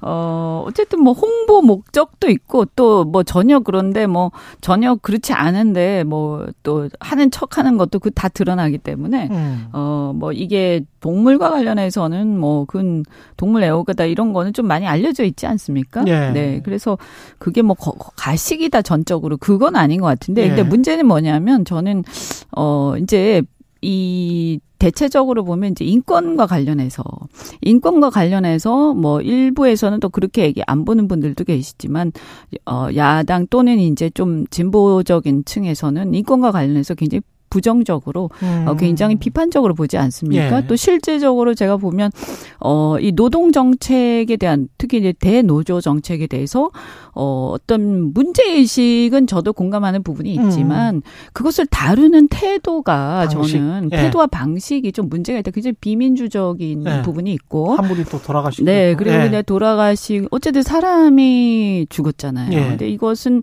보통 일이 아닌 거죠. 근데 그렇죠. 사실 어 그전과 달리 아무렇지도 않게 지나가는 듯한 느낌을 받단 말이에요. 그러니까 이것을 슬퍼하지 않고 공감하지 않고 이것이 뭐 음.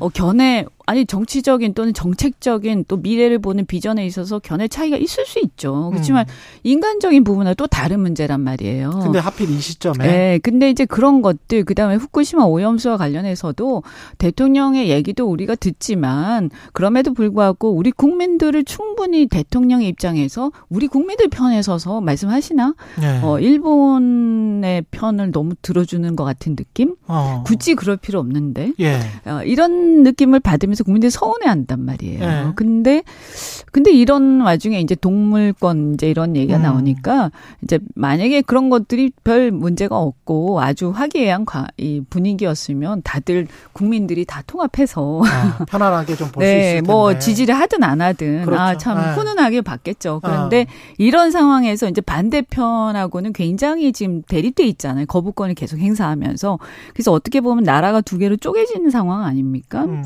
그러니까 이제 마치 이제 그들만의 리그 같은 느낌도 들고 음. 그래 그래서 이제 반대 조금 이렇게 어 비판적으로 보시는 분들 입장에서는 어 저게 뭐냐 네. 이렇게 볼 수도 있죠. 딴 세상 아니냐? 예, 그러니까 네. 이제 저는 굉장히 그 서로 다른 생각, 동상이몽 같은 느낌. 음.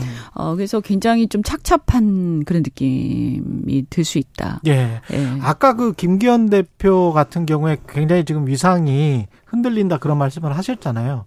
그렇다면 어떻게 보면 김기현, 이재명 두 사람 다 네. 비대 이야기가 두 당 다 나오고 있기 때문에 그런 의미에서 두 사람이 토론을 하든 수- 술을 먹든 뭔가 협조를 해가지고 돌파구를 함께 마련할 가능성. 협 그러면서 엉겁결에 여야가 될 여야가? 협치가 될 가능성. 엉겁결에? 예 예. 아니 뭐 이유가 그럴- 그럴- 어쨌든 배경이 어쨌든 네, 그럴 국민을 위해서는 저는 그렇게라도 좀 하셨으면 좋겠어요. 두 네. 분이. 그런데 예. 그런데 이제 그렇게 하려면 일단 그 김기현 대표가 용산으로부터 좀 자율적이어야 될 거고요. 음. 어, 또 뭐 이게 왔다 갔다 하면 안 되겠죠. 그죠? 음. 어, 그 다음에 이제 이재명 대표도 조금 뭐, 어, 이렇게 마음을 좀 열어야 될 거고. 예. 어, 그래서 저는 어, 김기현 대표가 어, 정치인으로서 음. 그러니까 그 전에 어떤 용산하고의 관계에서가 아니라 정치인으로서 얼마나 어, 역량을 보여주느냐 그런 것들을 보여줄 수 있는 기회죠. 음. 네. 그러니까 굉장히 좀 그동안 윤심에다가 뭐 여러 가지 뭐, 어, 꼭두각시에다 뭐 이상한 이런 얘기들 여러 가지 비판적 전- 예. 그 비난을 많이 받았잖아요.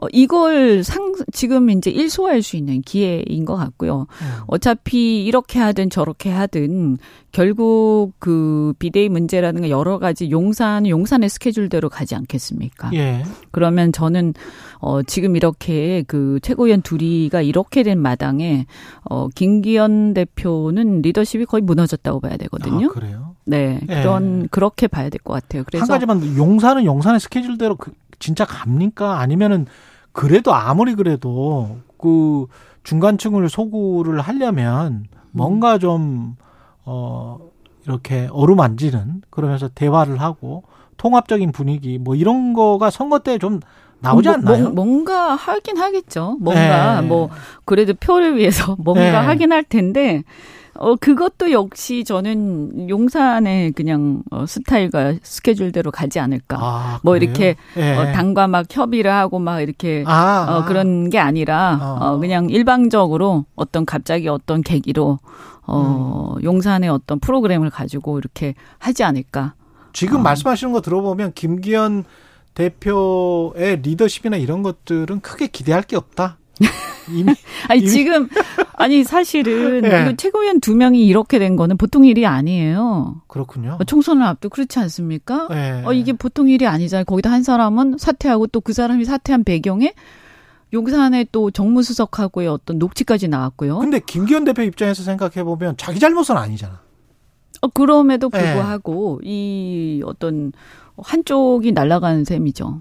한 한쪽의 날개가 네, 완전 꺾인 셈이죠. 음. 그럼 지금 거기다 그 두 사람이 어쨌든 김재원 최고 같은 경우 1등을 했었고요. 예. 수석이고 태영호 또 태영호 같은 경우 워낙 시끄럽게 또 사퇴하지 않았습니까? 어 그럼 나머지 이제 남은 분들 대부분 좀 약간 정치적 비중이 그래도 좀 어, 좀 이렇게 좀 어 이 정치한 지 얼마 안 되시는 분들이 또 많이 계시고 아, 그러네. 때문에 예. 정치적 비중 자체가 다르죠. 음. 알겠습니다. 아, 재밌을 것 같습니다. 앞으로 정, 정치 펀치. 예, 이현주 전 국민의힘 의원이었습니다. 고맙습니다. 네, 고맙습니다.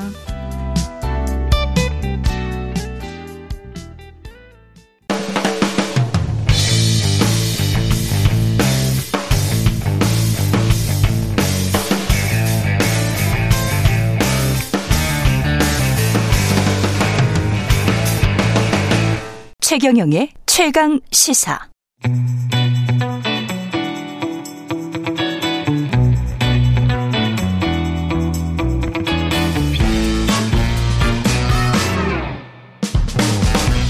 네, 정치 시사 이슈의 법적 쟁점을 시원하게 파헤쳐보는 시간 최강 로스쿨. 오늘은 최강 로스쿨 석좌 교수 김남근 변호사와 함께합니다. 안녕하세요. 예, 안녕하십니까. 예. 로스쿨 그 교수는 하시지 않아요? 저도 뭐 겸임 교수를 하고 있습니다. 겸임 교수 하시죠. 석자 교수라 그러니까 뭔가 좀 훨씬 더 예. 레벨이 높은 것처럼 느껴져가지고 아, 예. 예. 아이 뭐 그 그 그, 만큼 되셨죠, 뭐 이제 석자 교수 레벨이 그 개인 파산 회생 절차를 적극 활용해서 전세 사기 피해자들을 막을 수 있는 방법이 있다. 변호사님이 오늘 그 제안을 지금 하실 것 같은데요. 예. 예, 그러니까 그 전세 사기 피해를 입으신 분들은 대부분 전세 대출을 다 이렇게 일부씩 끼고 있습니다. 예. 그러면 이제 전세 기간이 끝나면 보증금을 돌려받아서 대출을 갚아야 되는데 그렇죠.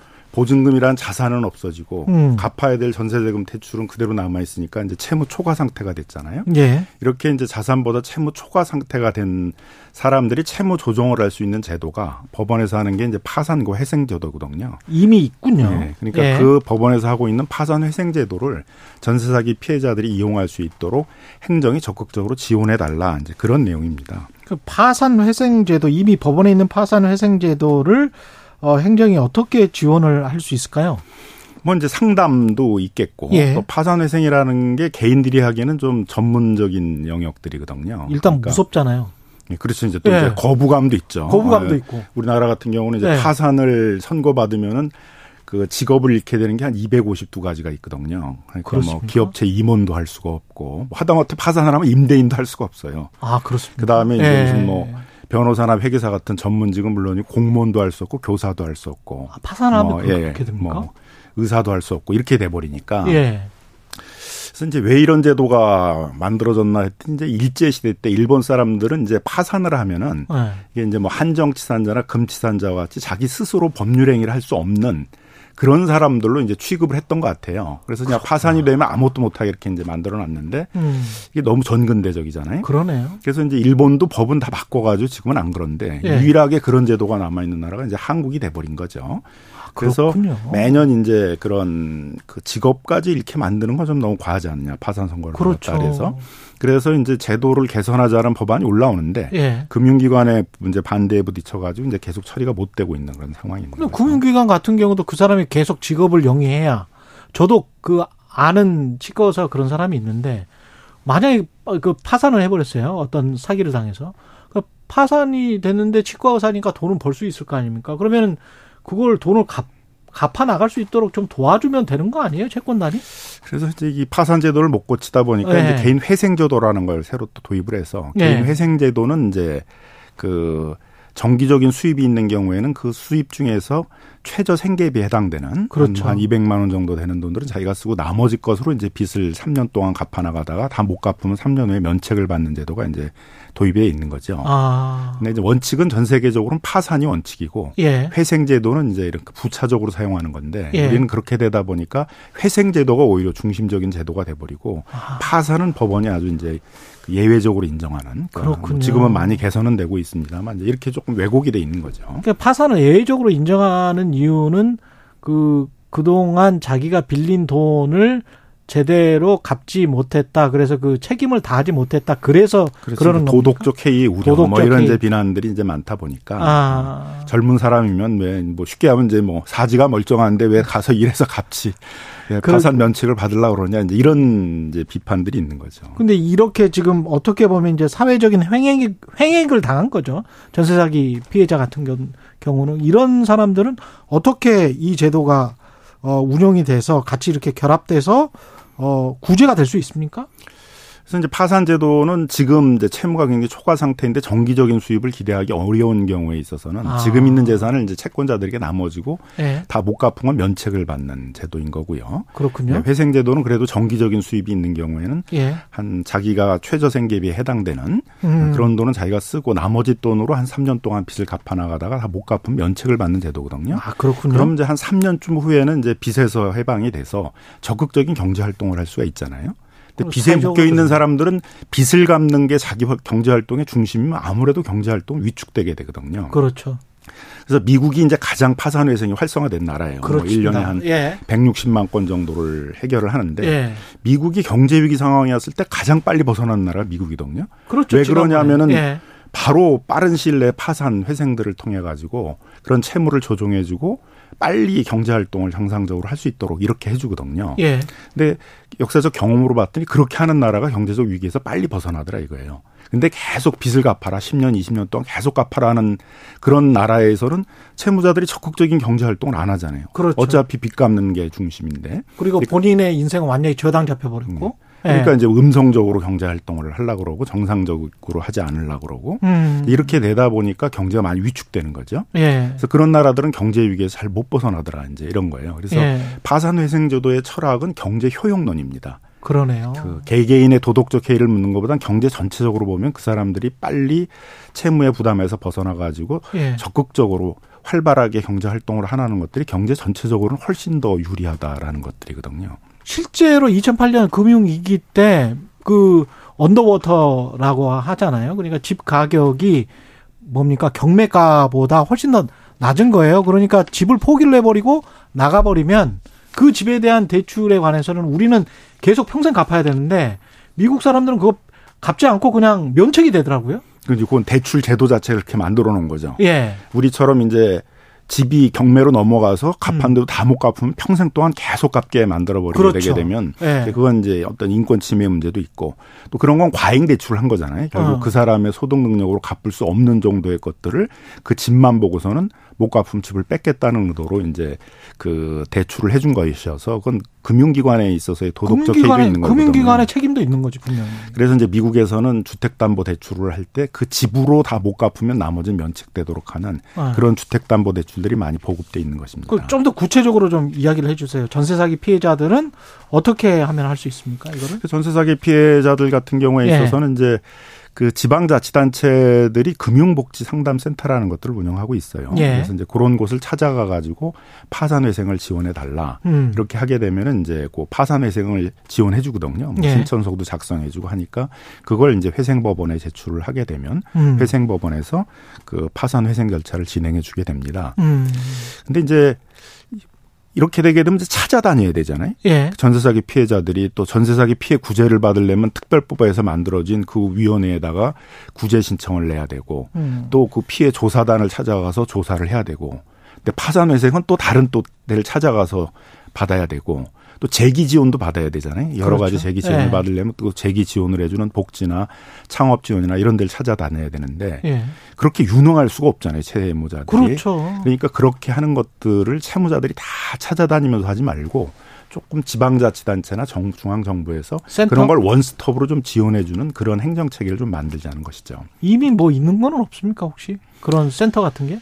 뭐 이제 그런 취지로 만든 게 지방자치단체마다 금융복지 상담센터라는 걸 이제 만들어서 보도를 아. 하려고 그랬었는데 예. 서울시에서 하다가 최근에는 좀 많이 흐지부지 된 것 같아요. 아 그래서, 그렇군요. 그래서 그런 걸 좀 다시 활성화시킬 필요가 있다. 예. 특히 올해 같은 경우는 이제 9월 달이 되게 되면 그동안 계속 미루고 미루고 상환을 유예했던 자영업자들의 채무들을 이제 본격적으로 갚아야 되는 상황이 오거든요. 그렇죠.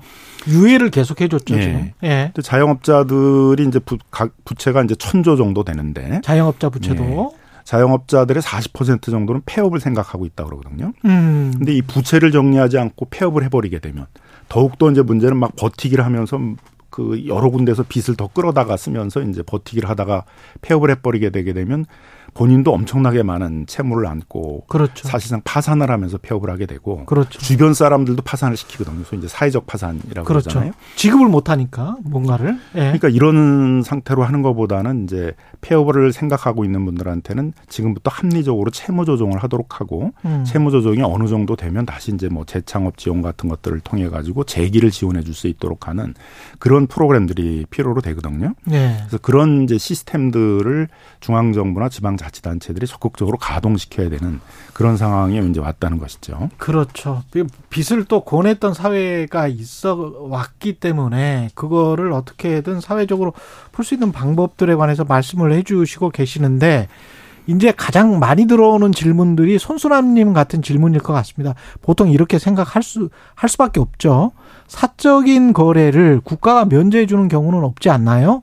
재정적인 뒷감당을 어떻게 하려고요? 이런 말씀이신데. 근데 그건 이제 잘못된 거죠. 정부가 예. 재정으로 지원해 주는 게 파산 회생이 아니라 예. 그거는 이제 채무자와 채권자 사이에 있어서의 그 빚을 조정해 주는 은행, 것이거든요. 은행도 당신들도 제대로 관리를 못한 측면이 있으니 당신들도 좀 책임을 그렇죠. 져라. 그러니까 과잉 대출을 상환 능력 같은 그렇죠. 걸 보지 않고 이제 음. 과잉 대출을 한 것에 대해서 채권자들한테도 책임을 묻는 측면들도 있는 것이고 예. 또 국가 전체적으로 이제 말씀드린 것처럼 계속 빚을 갚으라고 압박을 주면서 그런 사람이 한둘이면 문제가 없는데 이게 그렇죠. 수십만 수백만이면 되면 경제 전체가 위축되는 어. 문제가 생기니까 빨리 경제가 이런 위축된 상태에서 벗어나게 하기 위해서는 그들이 빨리 경제 활동을 하도록 지원해 주는 것들이 바람직하다라는 것 때문에 때문에 파산회생 제도라는 게 없는 나라는 없거든요. 그렇- 모든 나라의 예. 재판 제도로서 있는 거잖아요. 예. 근데 다만 이제 우려가 되는 건 정부가 자꾸 획일적인 무슨 프로그램을 만들려고 그래요. 음. 그래서 또 새 출발 기금 이런 배드뱅크 프로그램을 만들잖아요. 음, 예, 예. 그러면은 또 한쪽에서는 막 자영업자를 지원해 주겠다 그러다 이제 이런 비판이 나오죠. 도덕적 그렇죠. 해이가 우려된다. 왜 그런 걸 정부가 나서서 하냐. 예. 그럼 또 금방 또 주- 위축돼 가지고 예. 또 요건을 엄격하게 하다 보니까 새 출발 기금을 만들었는데 신청이 거의 없어요. 뭐 30조를 아. 활용하겠다 그러는데 지금 신청한 채무액이 3조도 지금 안 되는 그런 상황이기 때문에 음. 대부분 이런 배드뱅크들은 이제 성공하기 어렵다는 거죠. 우리도 역대 경험을 보게 되게 되면 음. 배드뱅크를 통해서 채무 조정을 한 게 한 40%밖에 안 되거든요. 예. 그래서 결국은 궁극적으로 문제를 해결해야 되는 것들은 결국 법원에 가가지고 파산 회생과 같은 것들을 통해서 이건 재판 제도거든요. 예. 케이스 케이스 하나씩을 보면서 이제 법원에서의 재판으로 결정을 해가지고 음. 채무를 조정하는 그런 시스템이기 때문에 어 이렇게 이제 과중 채무자들이 많이 만들어지는 이런 이제 경제적 위기 상황 하에 있어서는 파산 회생 제도가 잘 활용되도록 하는 것도 국가 전체적으로 중요한 인프라라는 것이죠. 그리고 조영규님은 회생을 하면 뭐 합니까? 회생이 끝나면 기록이 남아서 타금융권 이용하기도 힘듭니다. 연자제 같아요. 이런 말씀하셨는데 이거는 그게 이제 가장 문제점입니다. 예. 미국 같은 경우에는 회생이 되면 예. 그러면 신용이 좋아지는 거잖아요. 채무가 그렇지. 없어지니까. 그렇죠. 그러니까- 열심히 일해서. 그러니까 오히려 은행들은 이제 채, 채무 신용 상태가 좋아졌기 때문에 아, 이 사람 성실하구나. 더 이제 그 재기를 할 때 지원을 해주고 대출도 이제 재기를 위해 필요한 것들을 해주는데 예. 우리는 이제 계속 이 금융권들의 압박 때문에 회생을 하더라도 5년 동안 이제 그 신용 불량의 기록들을 계속 남겨두는 거죠. 그렇군요. 그러니까 진 이게 채무 조정이 되자마자 바로 이제 재기를 할 수 있도록 하는 게 이 철학이고 제도의 근본 취지인데 예. 은행들이 계속 묶어두니까 또 5년 동안 대출을 못 받고 어. 그러다 보니까 자영업자나 중소기업 하시는 분들이 이 파산 회생제도를 잘 이용하지 않으려고 하는 것이죠. 생각해 보니까 숫자를 위해서 사는 나라 같아요. 여- 그 세계적으로 연체율이 가장 나- 낮은 나라가 한국이고 세계적으로 OECD 국가 중에서 정부의 재정 건전성이 가장 낮은 나라가 한국인데 사람들은 조금이라도 연체율이 조금 높아지거나 재정 적자가 조금이라도 나면은 다 벌벌벌벌 떨고 그 사회적으로 분위기를 또 그렇게 몰아가거든요. 근데 이제 이렇게 예. 되면은 사회적 분위기가 어떻게 되냐면 실패를 하면 안 돼요. 그렇죠. 그러니까 모험을 하지 않죠. 누구도 창업을 하려고 그러지 않아요. 다 명문대 나온 사람들이 안전하게 막다 가려고 안전한 하는. 공기업이나 대기업에 가려고 그러지. 근데 미국 같은 경우는 그렇지 않아요. 대부분 명문대 나온 사람들이 창업을 하고 새로운 사업을 하려고 중소기업들에도 그런데 튀어들어서 그 기업들을 육성을 해서 자기 인생을 거기서 키우려고 그런단 말이에요. 그러니까 자본주의 기업가 정신을 발휘를 하게 하려고 해도 실패할 수 있는 여건을 만들어줘야 된다. 실리콘밸리에서 창업에 성공을 하려고 그러면은 2.8회를 실패해야 된다 그러잖아요. 예. 2.4, 세 번 정도 창업을 해야 성공을 한다 그러는데 예. 우리는 세 번을 할 수가 없어요. 한 번이면 그냥 바로 이제 그 다음에 인생의 낙인이 찍혀버리고 예. 뭐 5년 동안 그다 새로운 대출을 못 받게 딱 묶어둬 버리니까 음. 새로운 사업을 할 수가 없잖아요. 은행들이 조금 좀 마인드를 어, 바꾼다든가 제도적으로 정부에서 그렇게 해도 괜찮아. 라 고 이렇게 유도할 수 있는 그런 방법 같은 거 없을까요? 일단 이제? 은행들도 좀 이 지금까지는 쉬운 쉬운 장사 영업을 안 하려고 그러는 맞아요. 거잖아요. 그러니까 자꾸, 예. 자꾸 주택 담보 대출 뭐 담보 음. 있는 것만 하다 보니까 맞아요. 이제 어떻게 보면 은행들도 새로운 상품, 은행들도 새로운 어떤 대출 시스템 같은 걸 만들려고 그랬는데 그런 선진적인 시스템들을 안 만들려고 그런 거잖아요. 너무 음. 안주하면서 예. 그러더라도 수 조금씩 지금 순이익이 생기고 있잖아요. 그렇죠. 근데 우리도 이제 시대가 바뀌어 가고 있기 때문에 은행들이 음. 그렇게 가만히 앉아 가지고 돈 벌 수 있는 시대는 아니기 때문에 오히려 인적 자산에 투자한다라고 생각할 그렇죠. 있고. 그런 이제 투자은행의 성격들이 점점 강해져 가야 되는 것들이거든요. 예. 그런 데 있어서는 그런 개인에 대해서 신용 평가들도 굉장히 다양한 기법으로 발전을 시켜야 맞습니다. 되고 맞습니다. 예. 그럼 정상적인 은행이라면은 파산 면책을 받거나 회생을 해가지고 이제 음. 채무를 정리한 그런 사람이고 그 사람이 어떤 창업에 대한 의욕도 높고 또 능력도 있고 그들이 어떤 새로운 사업을 할 수 있는 프로젝트도 갖고 있고 그러면은 적극적으로 거기에 투자를 하려고 하겠죠. 선진적인 것 같은데 저는 그래야지 그래야지 국가 전체적으로 보게 그렇습니다. 되면 창업 붐이 일어나게 되고 혁신의 붐이 일어나게 되고 국가 예. 전체적으로 어떤 발전하려는 기운들이 일어나잖아요. 예. 근데 이런 경제 위기 상황이 왔는데 전부 다 채무 갚으라고 20년 동안 갚아라, 뭐 10년 동안 갚아라, 음. 다 묶어둬 버리고 한 번 또 파산이나 회생을 한 사람들은 뭐 5년 동안 대출도 못 받게 만들어 버리겠다. 이런 국가 시스템을 만들어 놓게 되게 되면 이제 다들 그냥 그렇죠. 새로운 창업이라든가 새로운 사업들을 하려고 하진 음. 못하고 다 경제가 위축되는 이런 위기 상황이 계속 길게 가버리게 된다는 것이죠. 여기까지 듣겠습니다. 김남근 변호사였습니다. 고맙습니다. 예, 감사합니다.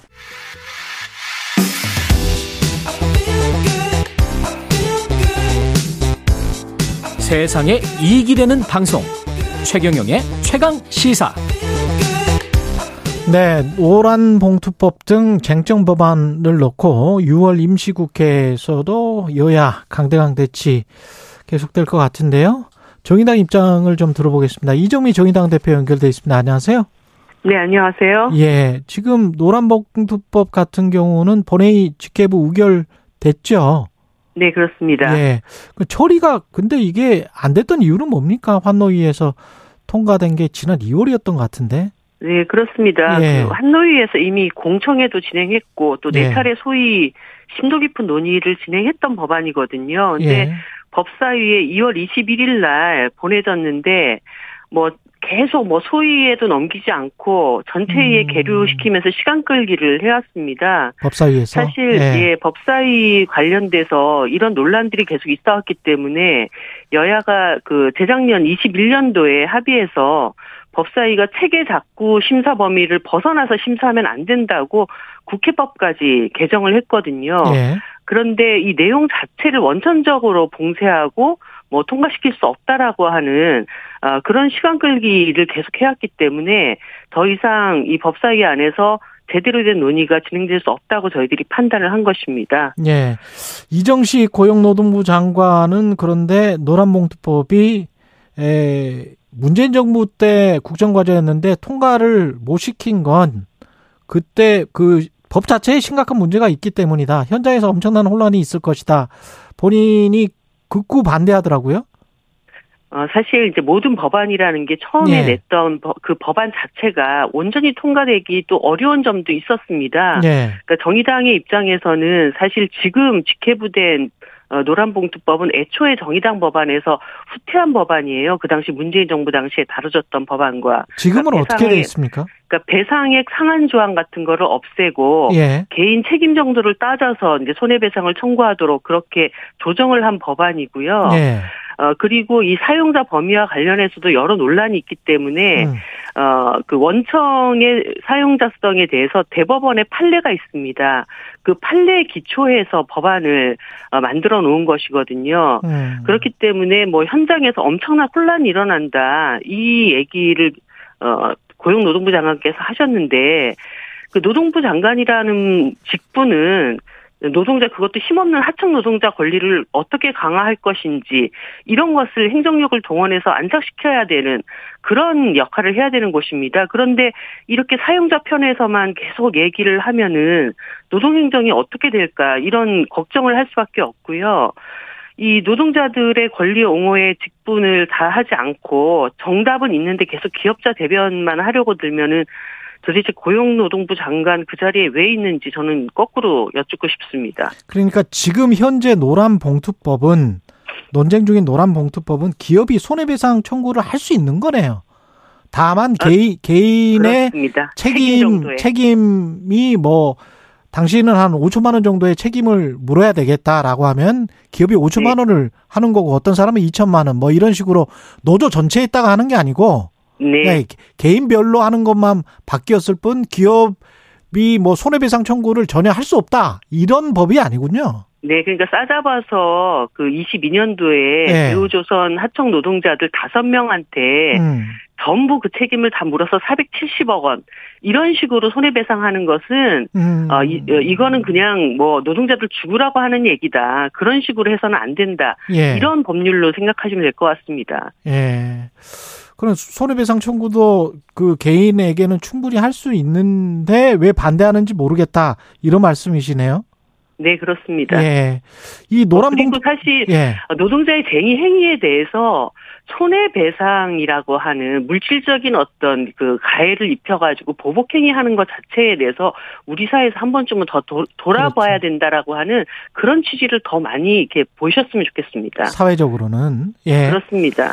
그 법적으로는 어쩔 수 없이 그렇게 했지만 이런 말씀이신 것 같고. 네. 그런데 이제 그 이정식 장관하고도 그 노동시장 이중 구조를 이야기를 했는데 이정식 장관도 하, 하청의 이중 구조랄지 이런 거는 같이 인정을 하면서도 그럼에도 불구하고 노동 개혁을 강하게 주장을 하더라고요.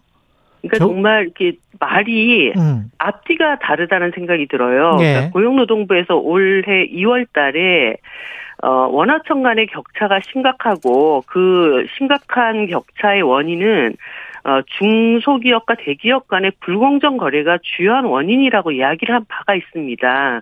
그러니까 사실 이 노동시장 이중구조, 임금 격차라고 하는 것은 대기업과 중소기업 간의 지불 능력의 차이가 너무 심대하게 차이가 나고 있기 때문이거든요. 네. 그렇기 때문에 이 대기업의 불공정 거래로 인한 이윤 독점, 이것을 이런 경제 구조를 어떻게 개선할 것인가, 경제 민주화를 어떻게 이룰 것인가, 이것이 일차적인 해결 방안입니다. 그리고 또 얼마 전에 어, 노동자들이 산별교섭 법제화를 추진해 달라고 하는 오만 입법 청원이 성사가 됐습니다. 사실 뭐 특수고용 플랫폼 그리고 5인 미만 사업장, 영세 사업장 이런 데가 지금 90%가 넘는 현실인데 어 이들은 사실 교섭권도 갖기 어렵고 또 노동조합도 만들기가 어렵잖아요. 그렇기 때문에 산별 단위로 교섭을 법제화하고 어이 어, 동일한 노동을 하는 노동자들에게 동일한 임금이 지급될 수 있도록 하는 제도를 만드는 것이 지금 중요한 것인데 그 길로 한 발 정도 더 나가려고 하는 노란봉투법은 뭐 절대 안 된다고 얘기를 하면서 네. 어, 그러면서 노동시장 이중 구조를 또 해소해야 된다라고 얘기를 하는 거는 정말 이 앞뒤가 전혀 맞지 않는 이야기를 지금 노동부 장관이 하고 계시는 겁니다. 근데 노란봉투법이 본회의 직회부 됐긴 했습니다만은 뭐 표결을 거쳐서 통과가 된다고 하더라도 또 거부권을 행사할 가능성이 높지 않습니까, 대통령이?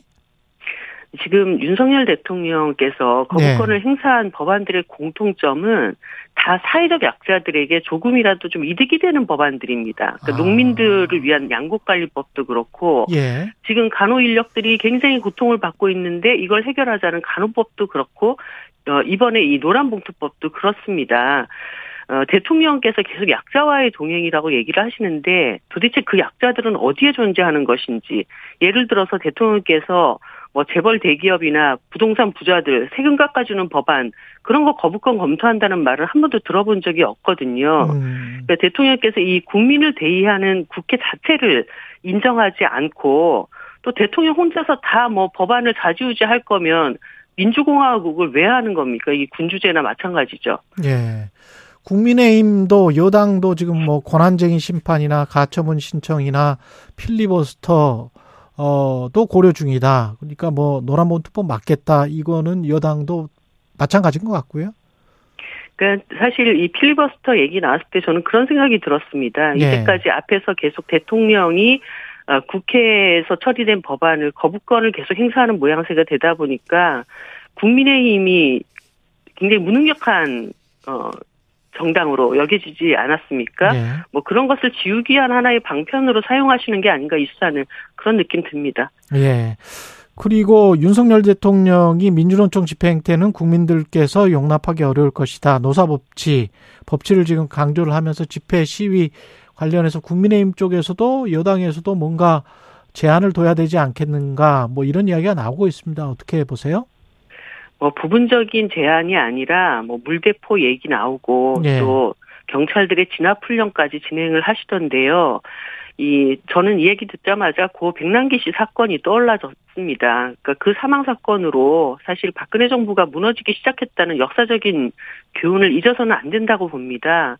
이 건설 노동자 야간 집회를 빌미로 헌법에 보장된 권리를 제한해 보려고 하는 것 같은데 목욕물 버리려고 아이까지 버리려고 하는 전형적인 사고고 사실 저는 이게 통과돼도 무조건 위헌 판결 날 거라고 생각을 합니다. 사실 법을 전공했던 대통령이시기 때문에 어 정부 여당에서 주장하는 얘기가 얼마나 반헌법적인 얘기인지 스스로도 좀 잘 알고 계시지 않을까 싶습니다. 그리고 뭐 지난 정부에서 어, 보수단체들 정말 눈살 찌푸리게 하는 각종 집회들 있었지 않습니까? 그때 얼마나 집회 결사의 자유를 잘 누렸는지 이미 잘 알고 계실 겁니다.